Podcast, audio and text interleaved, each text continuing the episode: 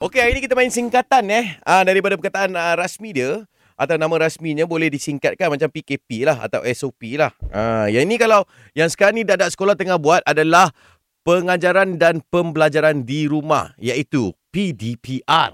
Ah baru aku teringat. Hmm. Kan? Okey. Baik, baik. Apa lagi eh mungkin anda boleh share dengan kami short form short form ni. Brother M. Yes. Okey brother, aperture brother. Ni kalau brother-brother ni mesti tahu punya short form short form ni. Tak lah nama dia pun M, brother Ah. M. Okey. Uh, T uh, 71.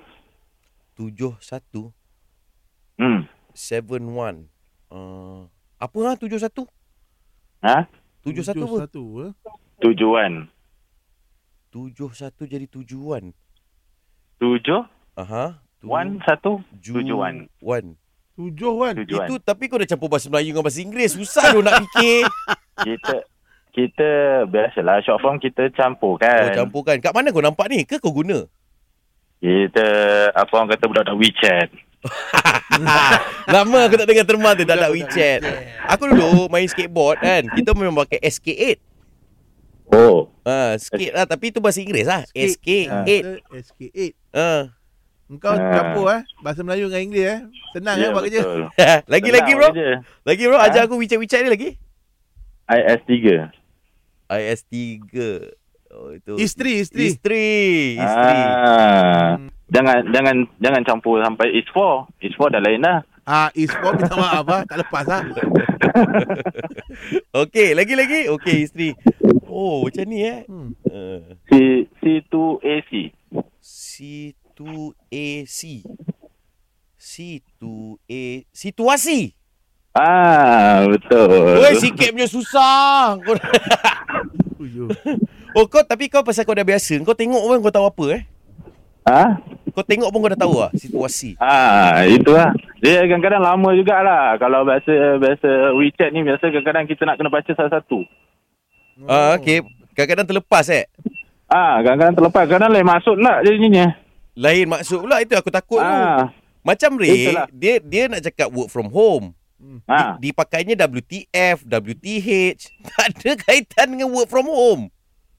Oh, itu kalau macam WFO nak dengar kan? Alamak. UFO pernah dengar lah. Tapi kan dah. WFO apa bro? Work from office.